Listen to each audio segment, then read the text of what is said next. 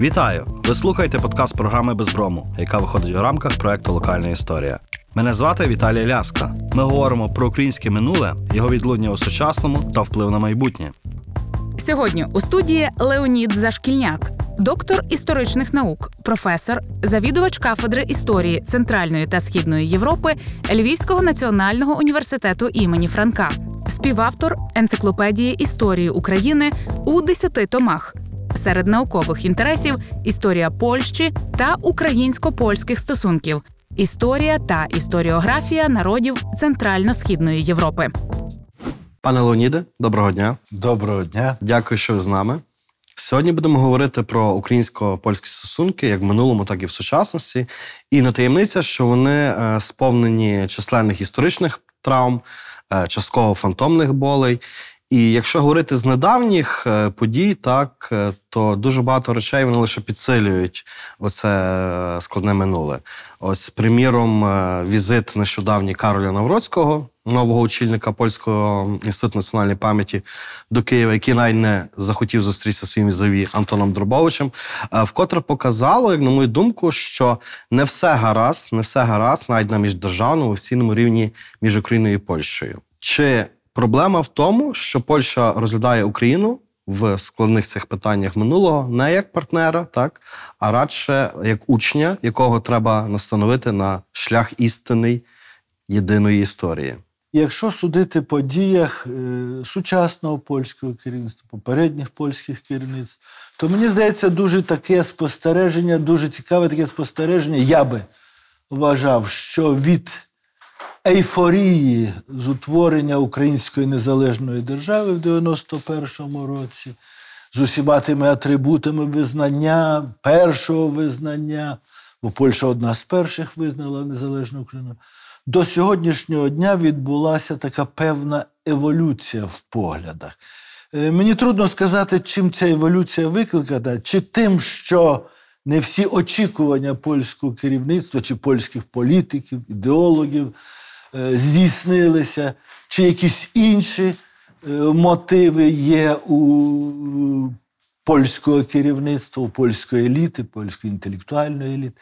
Але те, що лежить на поверхні, це яскравий перехід у східній політиці Польщі від концепції гідроїції культури паризької до е, е, сучасних, я це називаю таких неоромантичних впливів в е, ідеології е, польської східної політики.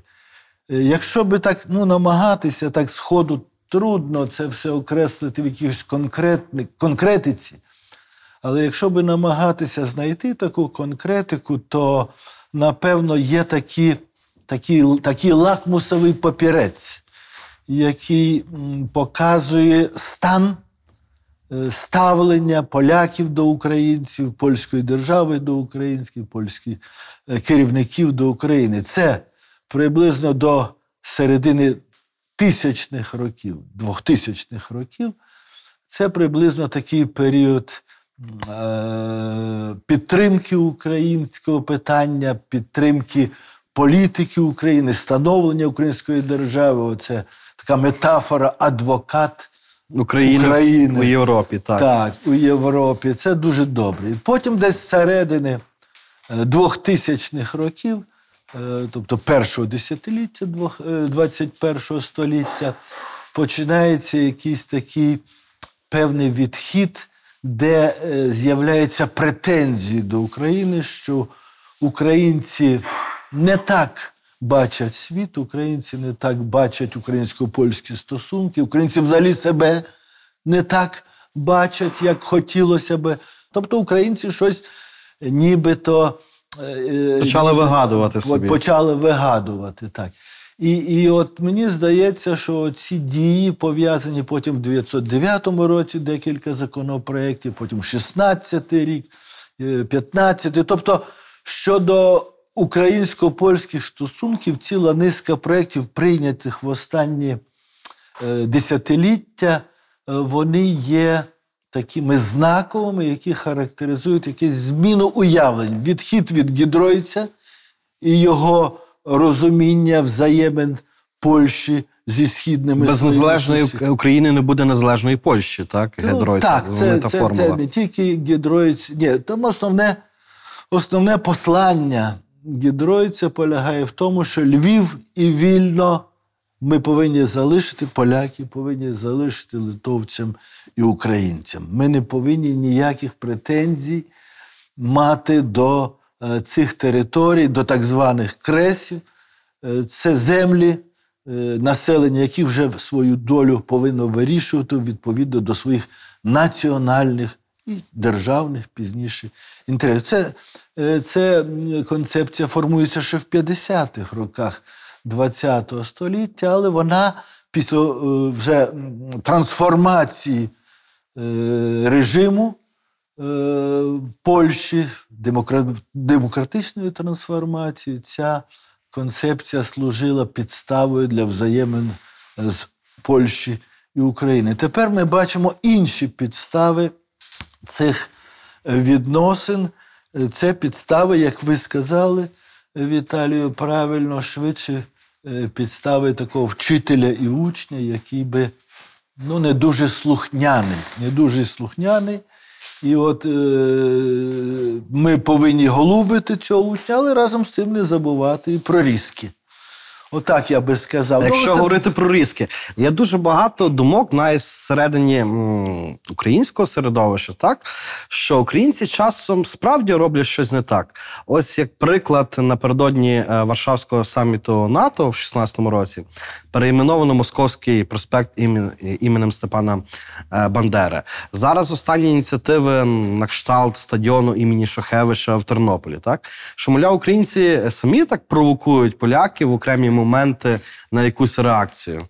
Ну, якщо е, ми повернемось до попереднього епізоду, про який ми з вами говорили, то стосунки учителя учню проглядаються.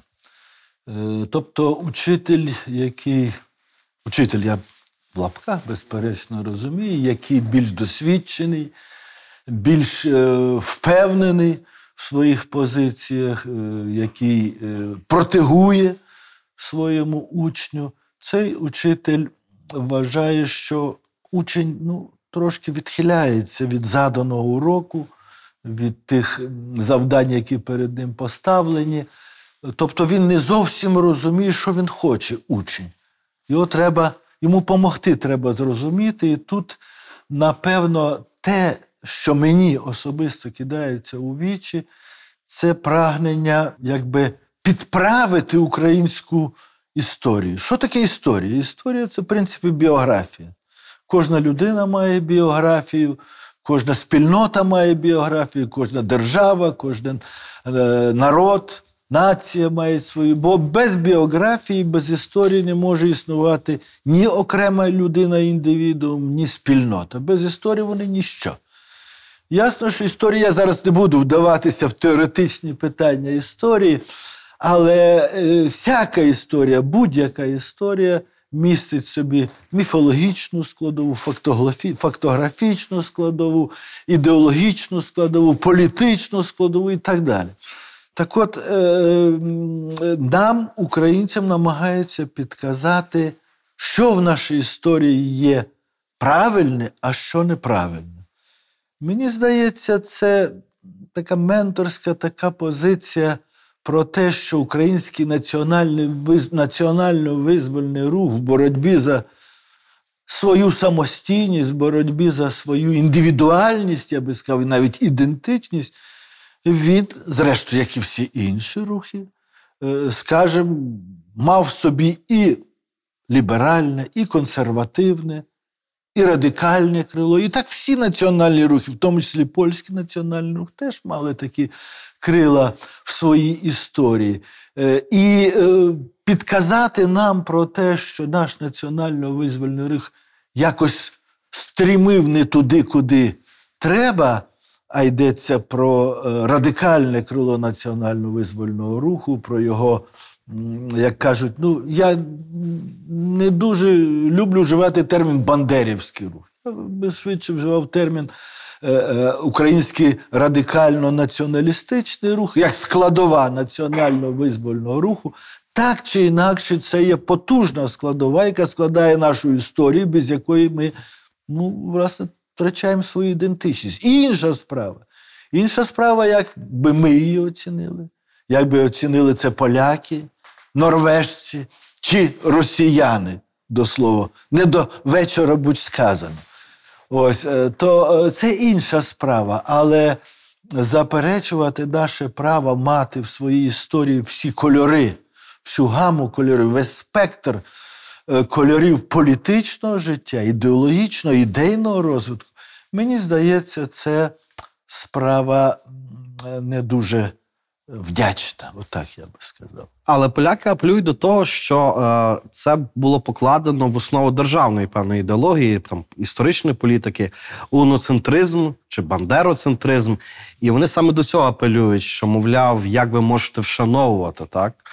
От е, я тут задам запитання, напевно, що а от наскільки Україна, так, часів, умовно кажучи, ІНП В'ятровича, так, вона робила все правильно. Знову ж таки, підводжу е, до того. Ми всі е, наші українські історики є дуже об'єктивні, так є дуже об'єктивні. Вони намагаються все так об'єктивно розглядати. Е, Гоноцентризм УНП це міф, чи це була реальність? Е, Взагалі нереальність е, в сучасній, поки що в сучасній Україні це нереальність, тому що е, в плані ідентичності Україна поки що ще залишається диференційованою.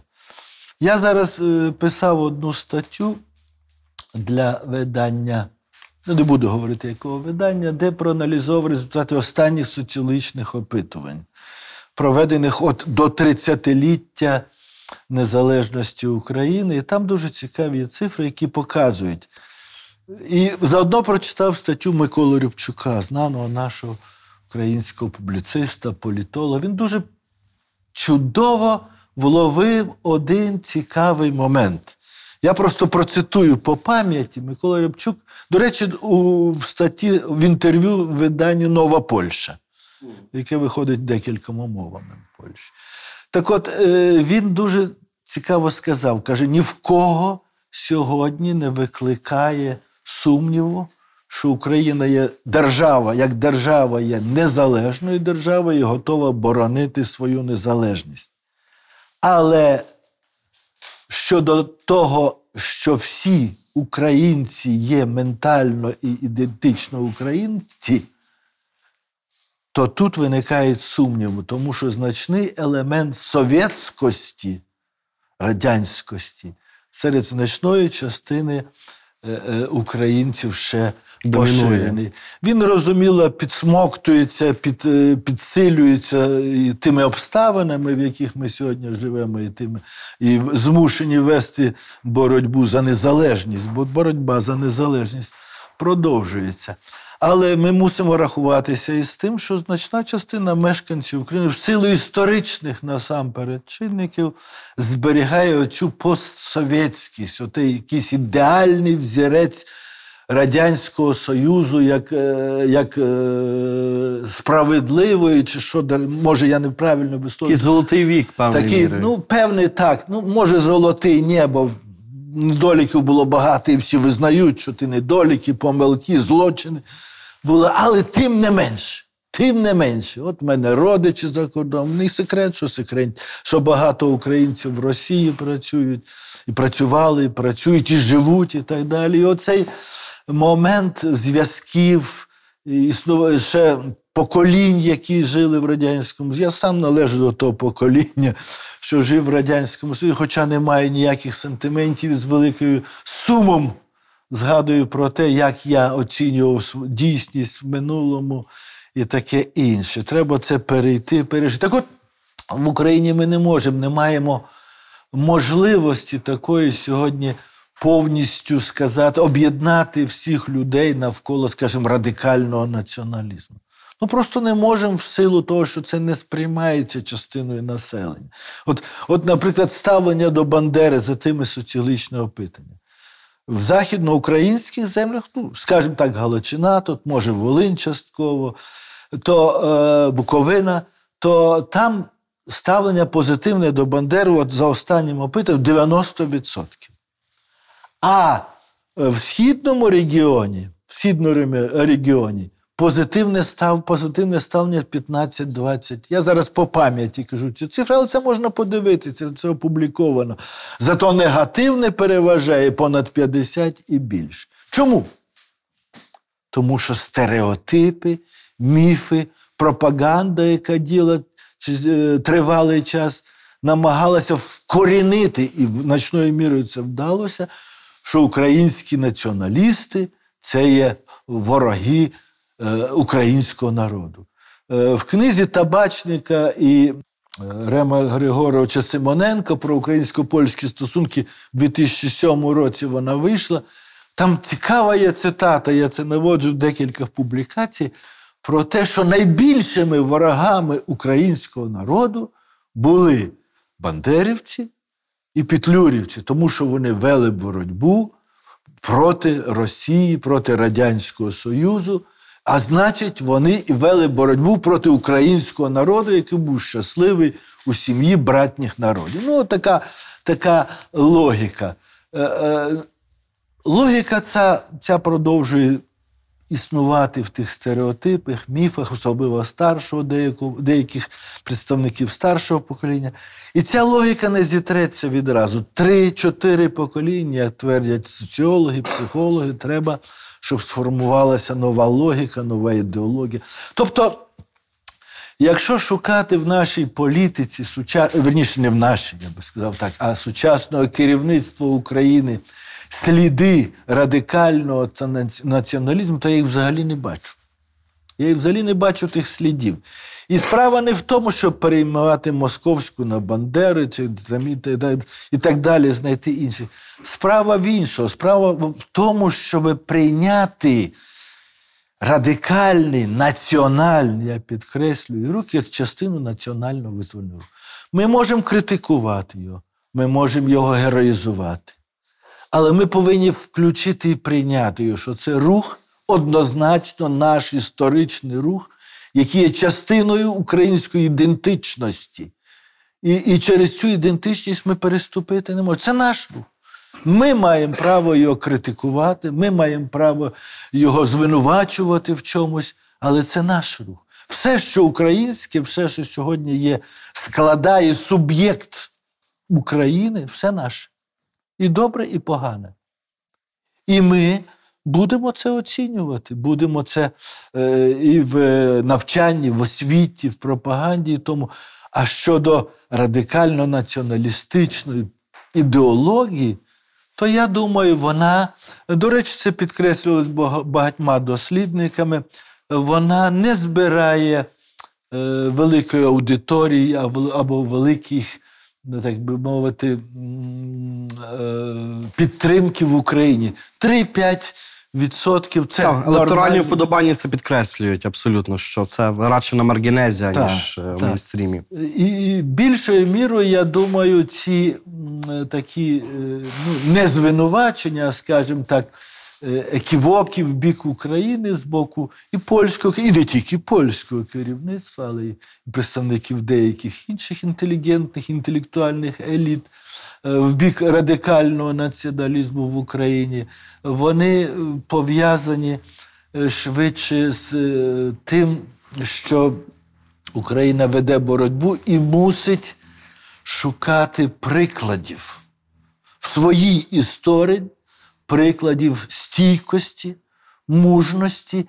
Е, це не відбувається на політиці, це більшою мірою, більшою мірою, хоча більшою меншою мірою відбувається е, в публітисті. Хоча, як ми знаємо, в нашому інтелектуальному інформаційному просторі Е, національні націоналістичні аспекти займають далеко не перше місце. Не далеко місце. не перше місце. Але якщо ми говоримо про те, що так Польща і боротьба її за місце під сонцем, так.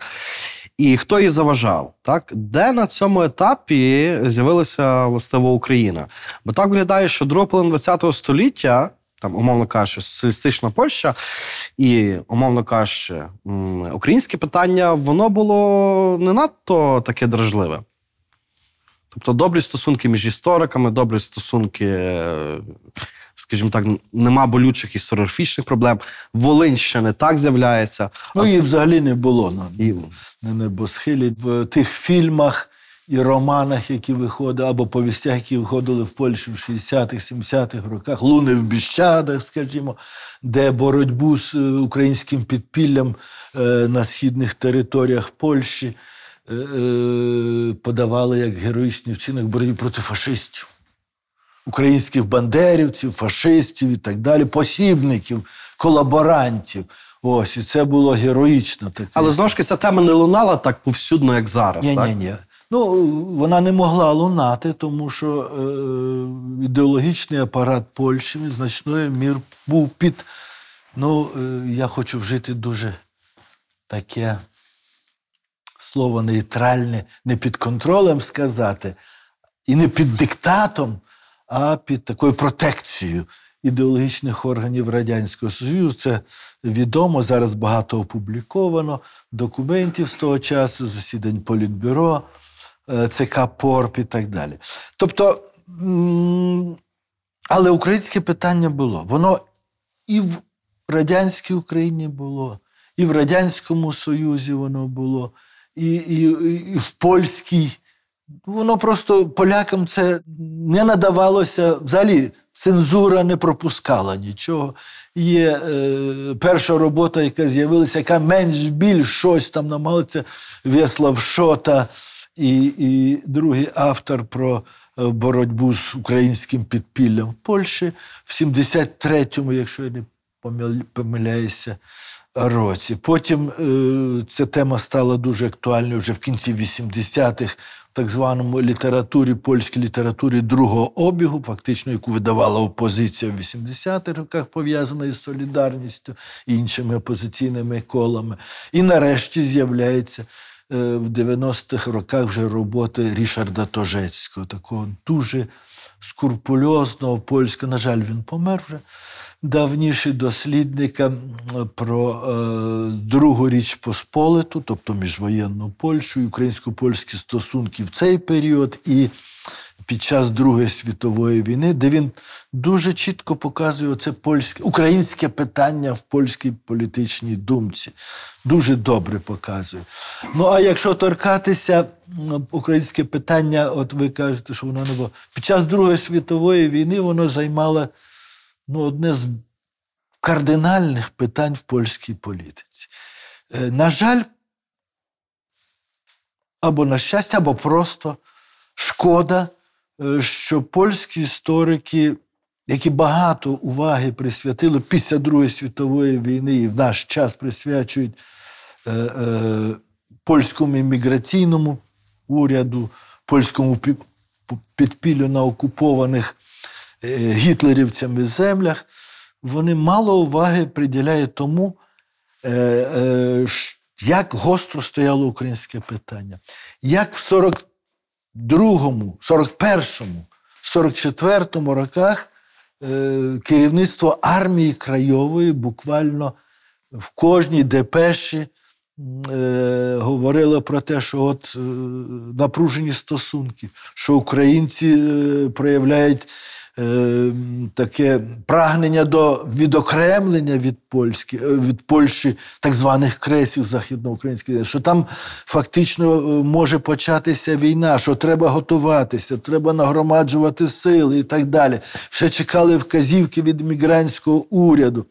Ось, а емігрантський уряд ніяк не мог зважитися, тому що керівництво емігрантського уряду польської еміграції і Сікорського, і пізніше його наступників, який був прем'єром, весь час була дилема, що робити своїм союзникам Радянським Союзом.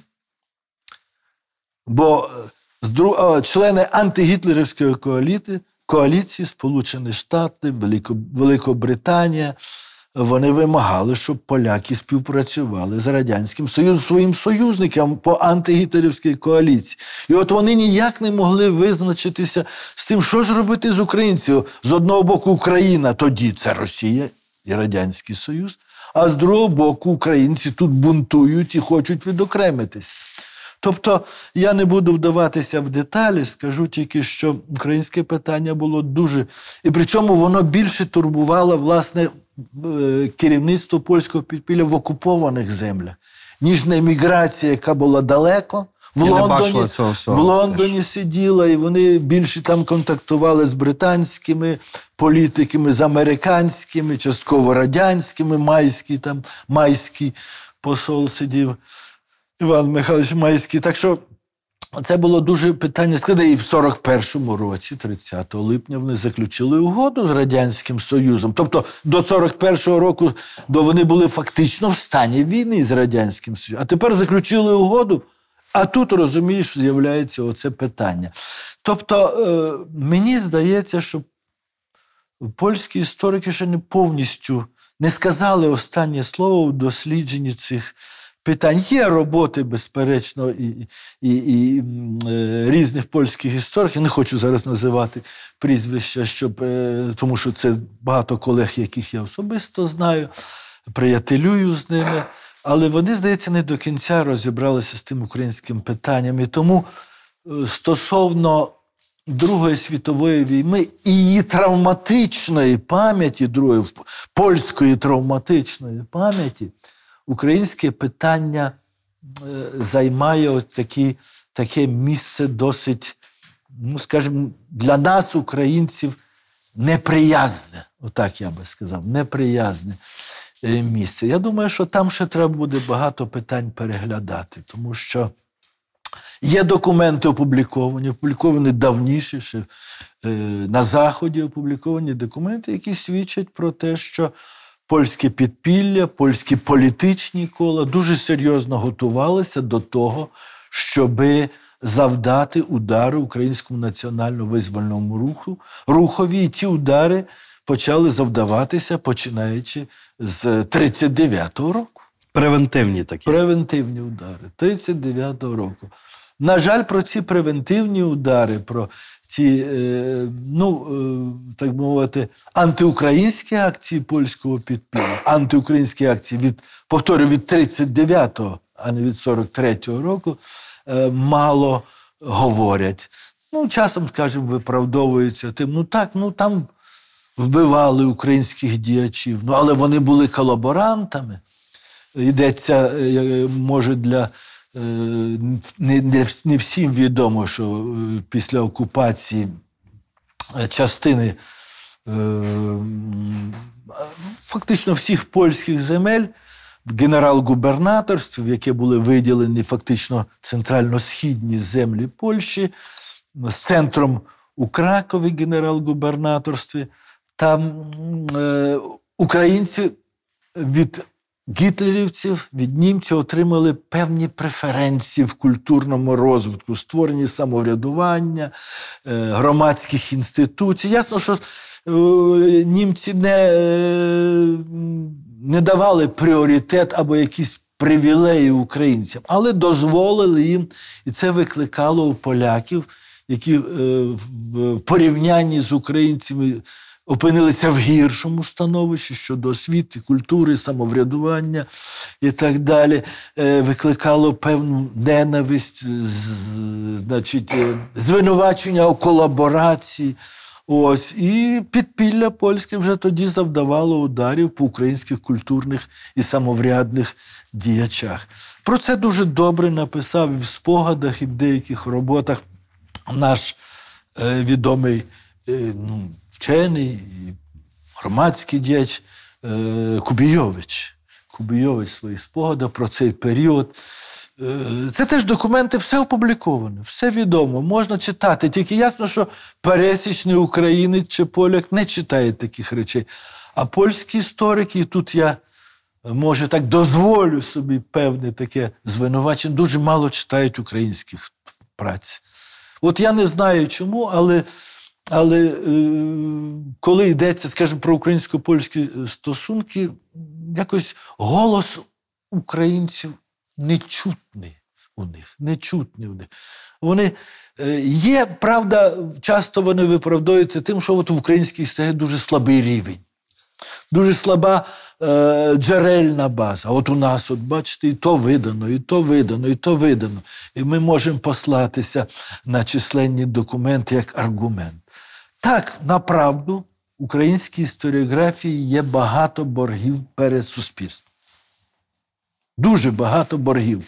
Дуже багато білих плям, які не знаю, чи будуть з'ясовані, тому що значна частина документації, яка стосується українців, знищена або знаходиться не в Україні. Ну, навіть е, е, по 17 столітті ну, нема ніде угоди е, Хмельницького З Москвою. е, Москвою. Ну, нема угоди, не можуть знайти. Думаю, що є. Тільки не Треба пошукати. знайти. Тільки дуже багато документів козацьких, е, е, переписки інше недоступні. Немає. Ну просто немає, ви розумієте. А по 18 столітті, по гетьманату, у нас великий борг історіографії щодо видання документів. Значна частина документальних матеріалів по Хмельниччині і по е, руїні, ну я так вживаю ті метафори, які для істориків зрозуміли, періоду руїни і по гетьманату вони знищені.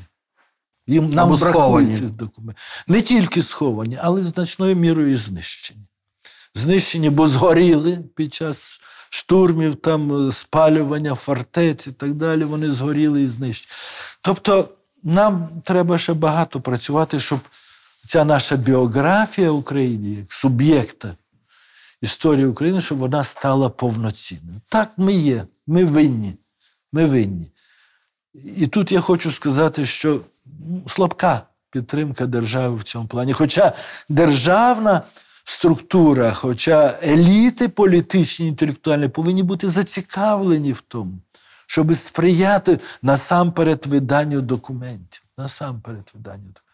А практично у нас, є інститут, прекрасний інститут української археографії, багато робить інститут історії України. До речі, дуже багато робить інститут. Я би тут міг багато говорити. Прекрасні видання по Другій світовій війні, по е, повсякденному житті в Українській РСР, які практично ну, не знані публіці. Не знані публіці, ви розумієте? Багатотомні видання. Але якщо повертаємося до польсько-українських стосунків і до питання волинської трагедії, от наскільки польські історики, я не знаю, погоджуються чи не погоджуються, але з цією фантастичною абсолютно цифрою в 100 тисяч, яка так виглядає базована на дослідженнях сімашків, так не надто професійних істориків, так і як тут питання якоїсь певної етики наукової. Ну, трудно. Я не маю слів. Я не маю слів, тому що всі ці цифри і винувата в цьому не Єва Семашко. Не Ева Семашко винувата. Ми з Евою зустрічались неодноразово. Ева показала тільки одно, що за реляціями документ, скажімо так, надійний на 50% повідомлення. Е, Реляції ту після подій, під час подій, вони безперечно несуть інформацію. Але вона встановила тільки 30, дай Боже, пам'яті 36 чи 39 за реляціями. Е, Пофамільно вона, по родинно, пофамільно встановила 16 чи 19 тисяч загиблих. Звідки взялася цифра 100 тисяч? Я думаю, з голів тих людей, які постраждали в українсько-польському конфлікті, які е, людській психології, людській свідомості властиве перебільшення небезпеки. Е, Перебільшення, е, значить, ми самі, коли в обіході, в побуту часом говорять, о, я, я тобі дзвонив 10 разів. Хоча насправді дзвонив тільки один страху чи два. очі страш- Да. очі великі, А у страха тим більше очі великі. І ми завжди так повсякденні трошки перебільшуємо свої заслуги, а применшуємо свої недоліки. Це зрозуміла річ. Так і тут ця цифра могла взяти. Хтось ще сказав 500 тисяч і так далі. Е, я посилаюся в своїх публікаціях, посилаюсь на ті підрахунки, які зробив покійний вже наш історик, львівський історик Степан Макарчук, який проаналізував демографічні дані по Волині і сказав, що убиток або убель, або е, відсутність е, демографічного населення польського на Волині може обчислюватися в цілому за років війни приблизно в 50 тисяч. А це включно з депортаціями це. Так, це не значить, що загиблі, а це всі разом. Всього за ну, можна навести такий період. На Волині, на тих районах, які були охоплені окупацією, входили, бо там були різні зміни, проживало приблизно 100, від 180 до 200 тисяч поляків. Від 180 до 200 тисяч поляків. В 39-му, е, 41-му роках е, через арешти НКВД і так далі, на частини тільки, земель, значна частина поляків була вивезена постраждали, репресовано. Ну, але не будемо вдаватися в ці підрахунки. Не може бути цієї, може бути кількість виселених, визначена з, з, з цих е, районів, з Волині теж, виселених, депортованих вже після війни. В результаті переселень. Хоча це цифр, і такої цифри, до речі, ще ніхто не публікував, скільки було виселено. Тому що почалося е, е, втеча укр- польського населення з Волині почалася е, і в 42-му, і в 40, а особливо в 43-му, 44-му роках. Польські міграційні структури намагалися затримати цю втечу. Але справа не в тому.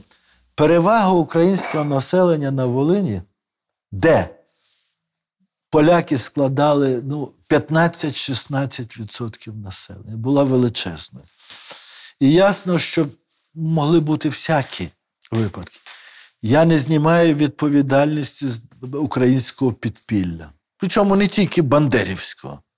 Там було підпілля і, і, і, е, підпорядковане е, Бульбі Боровцю. е, е, уряду, УНР, е, значить, так звана Українська Народна революційна армія, було інше підпілля, було УПА е, Бульби Боробця. Ось там була дуже велика структура була українського підпілля, різних відтінків, не кажучи вже про комуністичне, дуже незначне, але воно теж е, було. То, то е, ясно, були всякі випадки. Були і напади, була помста, було і все. Але робити з цього таку світову трагедію, а тим більше називати це людобойство, людобуйством, я, наприклад, не маю підстав. Жертви під час війни були. Були жертви польського населення від рук українського підпілля. Були, безперечно. Але говорити про, я зараз назву це слово, я не люблю його страшно. Е, Геноцид Атрокс, геноцид, а- тобто особливо жорстокий геноцид.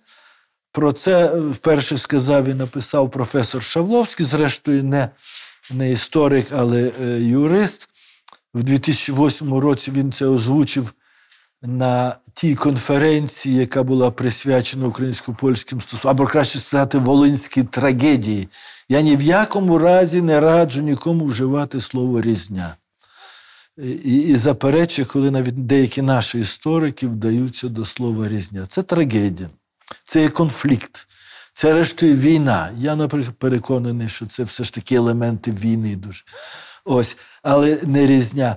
То от говорити про особливо жорстокий е, геноцид, я вважаю, це не то, що неправомірним, це неетичним навіть. Це неетичним з точки зору історика чи, чи навіть політика. Але це моя думка. Ось е, можемо е, тут сперечатися. В 2008 році він озвучив це на конференції, яка мені довелося брати участь у Варшаві. Була конференція. Я пригадую і сьогодні, як коли виступив представник президента Польщі, тоді був Лех Качинський, і намагався втихомирити гарячі голови, я можу по прізвищах називати, які кричали тоді українці фашисти, українці злочинці, збродняжі і так далі. Коли ця представник президента, е, голова канцелярії президента, жінка виступала і намагалася заспокоїти. а Вони кричали проти неї, е, значить, намагалися протестувати, ледве вдалося це втихомирити, якоюсь мірою продовжити конференцію. Це ясно, що це не наукова дискусія і навіть не е, політична дискусія, це швидше емоційний спалах, який можна зрозуміти, який можна зрозуміти, але не можна виправдати. Така мета. Довший час е, в такому гранд-наративі Польщі як жертви, так, е, була Катинь. Так. Зараз її місце зайняла Волинь. І чому так? Чому відбулася така еволюція доволі дивна? Бо фактично ми тут маємо зміщення і ворогів, так? Якщо Катинь, ми знаємо Радянський Союз чи там властиво Росія, так? то Волинь це все ж таки Україна. Мені трудно відповісти на це питання. Я би не хотів це пов'язувати кардина... зміною, кардинально пов'язувати із зміною східної політики Польщі. Хоча така зміна е, вже всередині десятих років Відчувалася. відчувалася відбув... і вона відбувається, відбулася. Я би вважав більше тут. ну, Можна пов'язати з конкретними фігурами, які з'явилися в польській політиці і владі. Але я би це пов'язував. Може, це в мене помилкове враження, але я висловлю свою думку. Я би це пов'язав з певною модою. З певною модою. Справа в тому, що Катинь була надзвичайно модною тематикою, захоплюючою тематикою, актуальною тематикою в 90-х роках коли тільки з'являлися документи. Потім було нагромаджено, значить, документ. Було проговорено і виговорено все, що можна було сказати про катини, визначені кати, визначені документи, визначені відповідальні.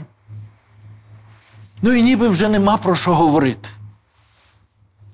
А українське питання, українське питання, українські претензії до України, вони з'являються якби трошки пізніше, в 2000-х роках.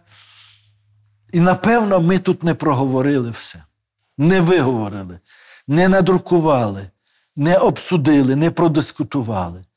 Я нагадаю, з 97 по 2008 роки були семінари, трудні, е, трудні е,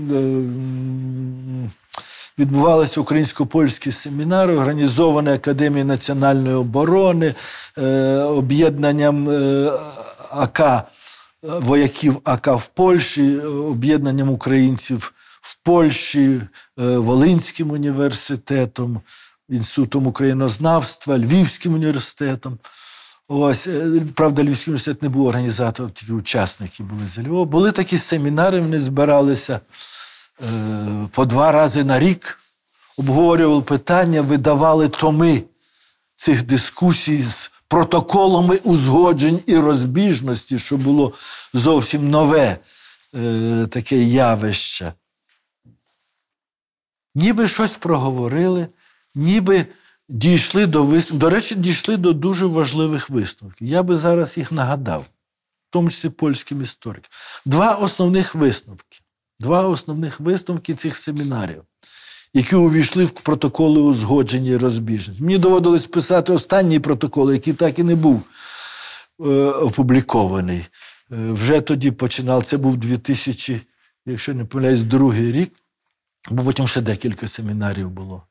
Намагалися продовжувати ці семінари. Е, е, то е, два основних висновки я, підкреслюю. Перший.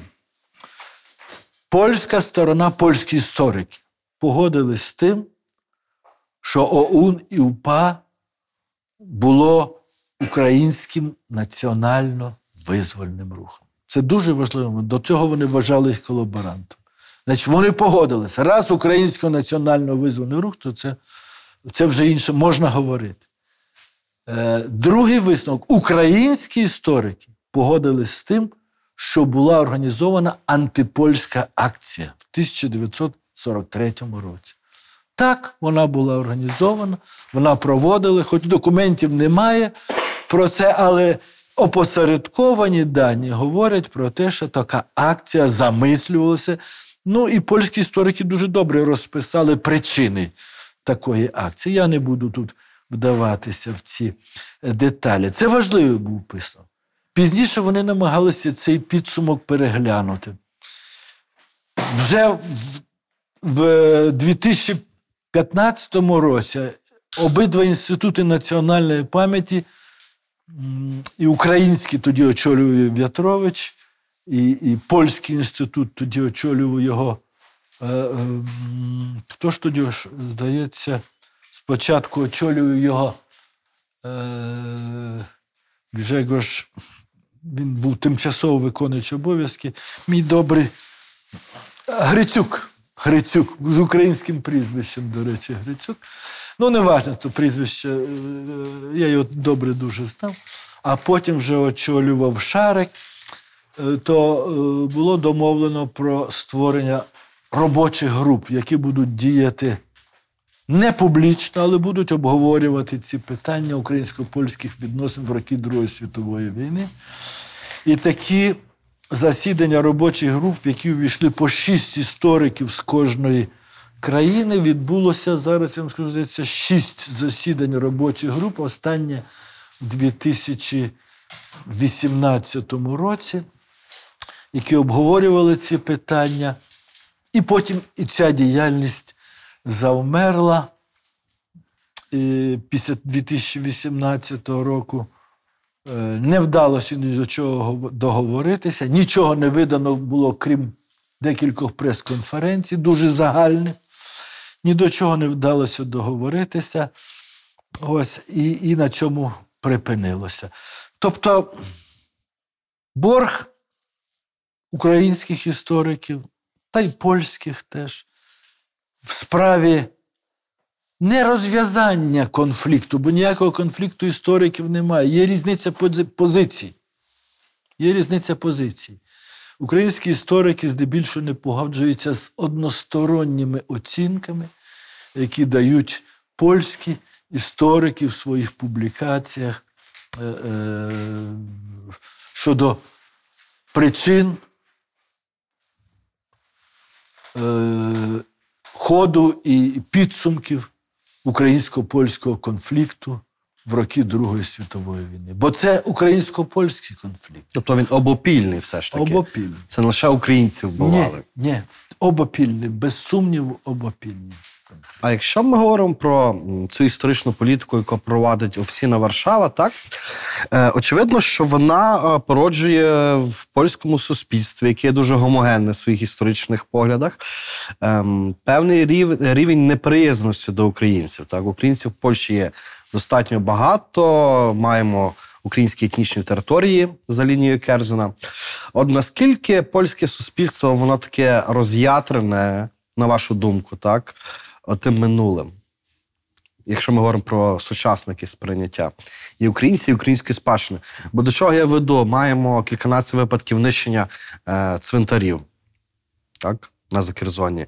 Е, досі не відновлено на горі монастиру цю таблицю, так. Це якісь такі там, знаю, вже перверзії робляться дуже дивні. От наскільки польське суспільство, зокрема, середовище красовиків, воно, ну, я б сказав, не на- не ненавидить, а неприязно ставиться до України. Я наведу такий дуже цікавий приклад з власного досвіду, який, ну, з моєї точки зору, дуже характеристичний. В 2002 році, в 2002 це вже 18-19 років назад, після завершення цих семінарів, е, польська е, організація, одна з організаторів цих семінарів українсько-польських трудне питання, е, запросила нас двох, професора Макарчука і мене, як учасників тих семінарів, виступити перед польським населенням в різних містечках Польщі, містах і містечках Польщі. Ось. І ми поїхали Степана Арсеновича і мали зустрічі в різних місцях в східній частині Польщі. Е, В Холмі, Томашові, е, Холмі, Томашові, ще в одній місцевості. зараз по пам'яті. Але особливо запам'яталося в холмі, де ми перейшли, це був кінотеатр. Було чоловік, напевно, 900, може, тисяча. Ну, може, менше, може, я перебільшую, але от так як і кінотеатр, великий досить кінотеатр, все було заповнено. Були ми і вояки УПА були, вояки е, армії Крайової. Ось, І ми виступали там. Значить, І викладали свої позиції. Сприймала нормально. Але після нашого виступу почалося обговорення і виступило декілька старших людей. Один з залу вийшов. Я з Тернопільщини, я пам'ятаю, як нас вбивали українці, як вони приходили в село. Ну і почав розповідати деталі. Потім другий, ще хтось так менш чи більш на емоції. І і така була тиша, знаєте, в залі. І потім з другого кінця залу встали декілька молодих людей і сказали, що ви зараз говорите про це? Ми живемо в інший час, ми живемо в інших умовах. Е, українці такі самі, як і ми, у них свої проблеми. Вони, е, Це ж війни не було, нічого не було. Тобто, до чого я веду? До того, що якби два крила була, дві позиції старшого покоління і молодшого, так. і молодшого, яке не жило там, не пережило це. Ну, молодше я маю на увазі це років 20-25. Це не є школярі, там 15, 25-30 років. Абсолютно інша позиція була. Е, тому, говорячи про роз'ятреність польського суспільства, я би не сказав, що воно роз'ятрене. Більшою мірою це є частина поляків пов'язана власне з тими, хто постраждав, хто був депортований з західних українських земель, а депортованих було дуже багато. Я назву цифри, які офіційні є відомі. Ну, Якщо ви пам'ятаєте, українців в 44-46 роках було депортовано з офіційним даним 482 тисячі. А поляків з цих наших західноукраїнських земель було депортовано з Галичини е, і Волині понад 800 тисяч. Понад 800. А в цілому е, з схід, західних територій СРСР, тоді СРСР було, було депортовано десь майже півтора мільйони поляків. Тобто це родини, які постраждали, які несуть емоційний заряд пам'яті, для яких мала батьківщина ще там. Ясно, що вони це сприймають чисто емоційно. І ми не можемо нічого тут е, вдіяти. Для них це роки їхньої молодості, юності, любові і так далі. І ми повинні, безперечно, розуміти їхні болі, травми і і таке інше. Е, тобто, я, буваючи в Польщі від 70-х років, ще раз хвалюся трошки, але дуже часто бо майже часом і кожного місяця бував в Польщі з різними місіями, конференціями і так далі. Всюди зустрічав приязне ставлення. Правда, мені доводилося е, спілкуватися в основному з інтелігентними людьми в університетах, там, в школах. І навіть на підприємствах з елітою різним, там бував я і на багатьох підприємствах. От. В принципі, з симпатією немає якихось таких роз'ятреностей. Доводилося зустрічатися мені із крисов'яками, як це кажуть, тобто тими, хто був депортований. Е, мені не подобається це слово кресов'як. Я би вживав, в принципі, поляки із Західного України. Ну, це їхня справа, як їх називати. Є ці кресові товариства, е, які, так би мовити, опановані ну, недобрий термін опановані, в яких об'єднуються ось ці депортовані люди, часом їхні нащадки. Серед них я би теж виділив, є більш радикальні, є помірковані, навіть ліберальні є е, учасники.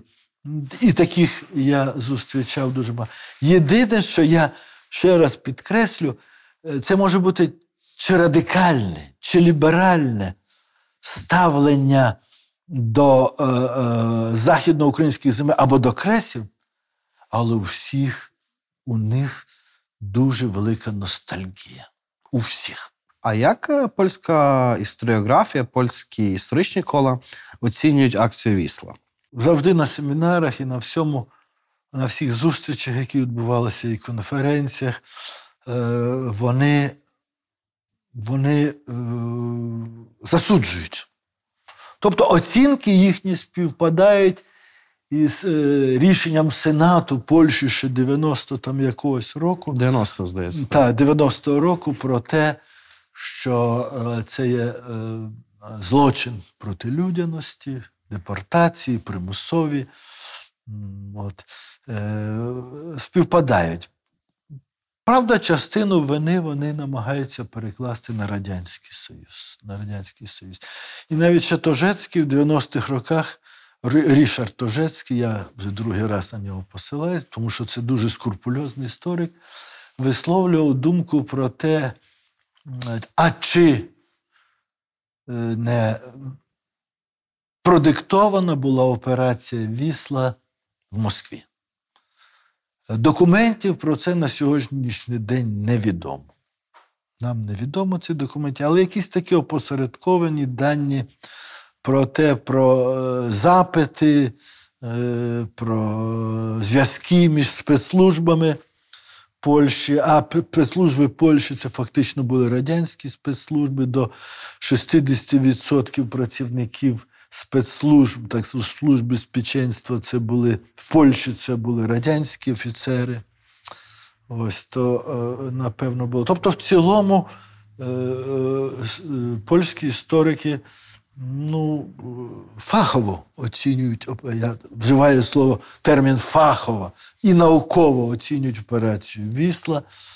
Ну, може, не дуже афішують цього, не дуже е, е, кричать про це, не дуже виставляють на перший план, але вони е, вбачають злочинний характер цих дій е, тодішньої польської влади по відношенню до українського населення. Хоча е, в кресових організаціях е, залишаються ті старіші оцінки про те, що треба було тих збродняжів виселити і, і не заважати полякам. Такі оцінки зберігали, але це не е, наукові оцінки. маргінальні І- радше Так, та, радше, радше маргінальні оцінки. А чи не видається е, вам, що ми, ну ми як держава, так що Польща, що Україна, так е, штучно обмежуємо свої відносини 20 століттям, так, з повних трагедій, болей, емоцій, так ще живих людей.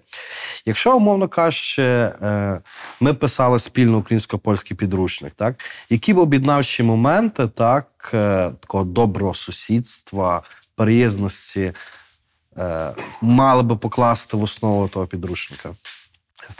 Ну, знаєте, моє улюблене прислів'я про історію.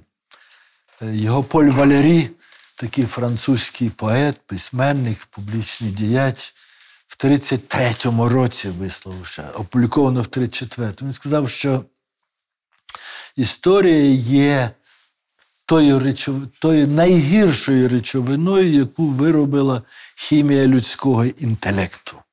Це практично дослівно. І далі він роз- з'ясовує, чому так. Тому що в історії можна знайти приклади будь-чого і високих злетів, і глибоких падінь. І ви задали Віталій дуже добре питання. Історія українсько-польських взаємин має величезну кількість позитивних чинників, позитивних фактів і позитивних епізодів. Ну, для е, галичан найбільш таким позитивним епізодом є прислів'я, або краще сказати, таке вислів, що е, різниця між українцями і поляками в Галичині прилягала через шлюбне Це ліжко. Евгенію Жромер. Так, так. Е, Це не Ромер, це сказав ще до нього інший польський політолог.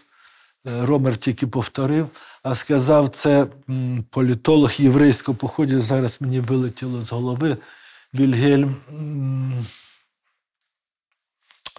Е, Дуже знаний на початку ХХ століття е, галицький політолог єврейського походження, але поляк, поляк. Ой. Ну, не важливо. Е, може, згадається.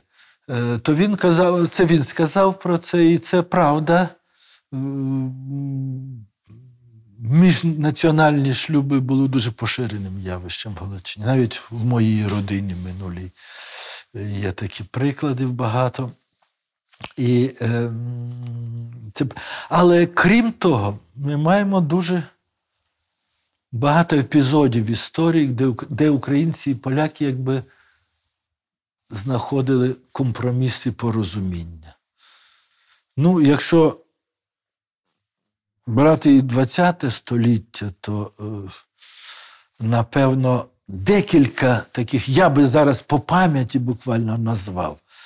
Це угода в 45-му році між АК і УПА. Ідемо далі е, вниз сюди. Це е, нормалізація відносин 1935 року в міжвоєнній Польщі. Це е, спільний похід польської армії вояків Петлюри в 20-му році. Це далі пішли сюди значить, нова ера в українсько-польських стосунків 1890 році. Ну і так далі. З 90 по 94 рік, в 95-му, 4-му вона вже розпадає. Тобто, ну я вже не кажу там про 18 17 Чи про Річ Посполиту. Так, так, я вже не кажу про це, бо там буквально маса можна знайти прикладів. І не тільки політичної дій, політичних дій але і інтелектуальних впливів, взаємовпливів, е, обмінів і тому подібне. Тобто можна знайти багато епізодів, які спільні. Е, іноді говорять, ну навіщо нам ці спільні епізоди? Це така слащава історія, яка там нікому нічого пафосна, патетична, яка нікому нічого не дає. От коли ми сперечаємося, коли ми звинувачуємо один одного, так воно і є. Е, істина посередині. Істина завжди посередині, і десь так цю істину треба і шукати, що наші стосунки з поляками, як і всі сусідські стосунки, це стосунки від конфліктів до спільної пиятики, можна так сказати, до спільних відзначень. Е, е, Очевидно, що найбільш тісні ті стосунки в західній частині України і східній частині Польщі. Але це не означає, що якщо копнутися глубже, то й центральна Україна е, має такі Києво-Могилянка, наприклад, Києво-Могилянська академія. І впливи Києво-Могилянської академії е, польський історик Яблоновський написав на початку 20-го, 1912 році, якщо мені не зараз таку пам'ять, е, таку книжку про Києво-Могилянську академію як вона була створювала з допомогою польських вчених, інтелектуалів того часу, початку 17 століття, ну і так далі. Тобто тих прикладів можна знайти дуже багато. Експонувати ці приклади, ви знаєте, вони дуже активно експонувалися в 90-х роках. От коли утворилися, це була ейфорія. Я чи не кожного місяця їздив в Польщу або приїжджали до нас польські колеги на конференції, семінари спільні, де ми говорили про ці теми. Дуже багато спільного, дуже багато спільної в нашій спільній історії. Чи варто експонувати на конфлікти? Думаю, не варто. Вони були. І, як завжди, там, певно, розбіжності будуть продовжуватися. Але, але давайте намагатися зрозуміти один одного. Тому що, але щоб зрозуміти один одного, треба враховувати позицію свого іншого, свого. І бачити його як партнера. І бачити його як партнера. Тут, до речі, цікава а, проекція вже може бути на майбутнє, так, з огляду на сучасність. Е, маємо війну на сході України, так, маємо нещодавні е, напруження на польсько-білоруському кордоні, так, е, з тими мігрантами, зі всім. На вашу думку, в найближчій там перспективі там, кількох років чи кільканадцять років проект Міжмор'я, так, який е, дуже активно дискутувався в владних колах Польщі в 20-х роках, чи він може бути реанімований, витягнутий зі сховку і протиставлений зараз проти ну, Росії як ворога номер один, що для України, що в перспективі і для Польщі. Я скептично дивлюся на на перспективи цього проєкту Міжмор'я. Я взагалі вважаю, що е, це така, такий романтизм. романтизм. І взагалі е, пам'ятаємо античних авторів, двічі в одну і ту ж ріку не можна вступити. Вже цей проєкт Міжмор'я Речі Посполитою був. Речі Посполитою був, правда, без третього учасника князівства Русі, але був. Е, але це не виключає особливих стосунків між тими трьома країнами Україна, Польща і Литва, як, ну, скажімо, Вишеградська група. Безпекових, так, говорять. Не тільки безпекова, а така культурно-обмінно е, конвенціональна. Спільний ландшафт е, і політичний, і культурний, і безпековий. Торгівля, е, капітали перед е, обмін капіталами, культурні програми. От ви знаєте, на що е, жалілися поляки, в тому числі наші місцеві в 90-х роках? На тому, що нема місць пам'яті поляків тут. Я тоді, виступаючи в польському товаристві, в Львівському, казав: ну чекайте, ну хто вам заважає? Ви хочете відзначити якогось Фредера там, чи, чи якогось з тих е, видатних поляків, е, які, скажімо, не були, е, були, не, не були ворожими до кого. Хто вам заважає? Виступайте з ініціативою. Будемо обговорювати, будемо спільно вшановувати Міцкевич, Словацький. Це фігури, які е, загальносвітового рівня, загальноєвропейського рівня. І дійсно після того якось пожвавилася е, ця е, діяльність. І, і важливо, щоб були місця пам'яті, позитивні місця пам'яті в Польщі українські і польські в Україні. В тих місцях, що їх цікавить. Бо, бо поляків е, цікавить не тільки Галичина там і Волинь, але і, і все правобережжя, Поділля. В Житомирщині дуже досить потужний осередок е, поляків, сучасних поляків, українців, там товариства існують потужні. Ну і в інших місцях. Тобто, ось ці спільні місця пам'яті, напевно, напевно, вартує того, щоб їм приділяти увагу, Більше уваги. більше уваги. Пане Леоніде, дуже дякую вам за важливу розмову. Дякую. Е, Не думаю, що відкрив Америку, але, але виговорився. Дякую. Пане Леоніде, який історичний міф, на вашу думку, найбільше шкодить сучасній Україні? Я думаю, найбільше шкодить міф про те, що українці існували вічно. Оце найбільший міф, тому що українці, сучасні українці,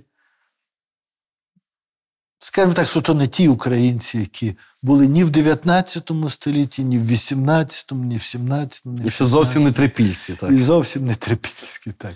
Тобто треба сприймати українців як продукт історичного, як результат конкретно історичного розвитку. Могли бути українці, могли бути е, русини, могли бути е, е, якісь інші назви прийняти. Так, так склалося історично, що от сьогоднішні українці називають себе українцями, і, і це прекрасно. А яка ключова подія, яка змінила хід української історії? 90-й рік. Червень. Про, я вважаю, що це трошки недооцінена дата, коли йдеться про самостійність України. Тобто ми тоді вперше в комуністичному парламенті, що значить пам'ять, родова пам'ять, оголосили про самостійність. Це дуже важливий момент. Все наступне це було наслідком цього. А що привело до того? О, тут багато подій. Тут багато і чинників, подій. Я не беруся навіть їх складати докупи. А, хто з українців відіграв важливу роль в нашому минулому, але про нього ми або мало знаємо, або взагалі нічого не знаємо. Як історик, можу сказати, що ми сьогодні дещо недооцінюємо або мало цінуємо Петлюри.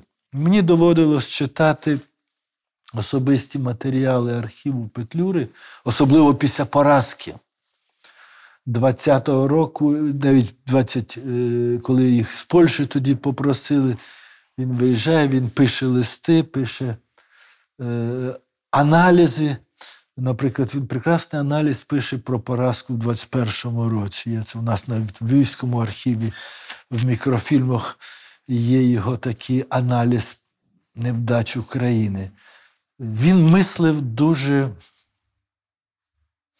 модерно, сучасно і бачив те, що багато не бачив. Він бачив, що невелика частина людей перейнята на початку ХХ століття ідеєю українською.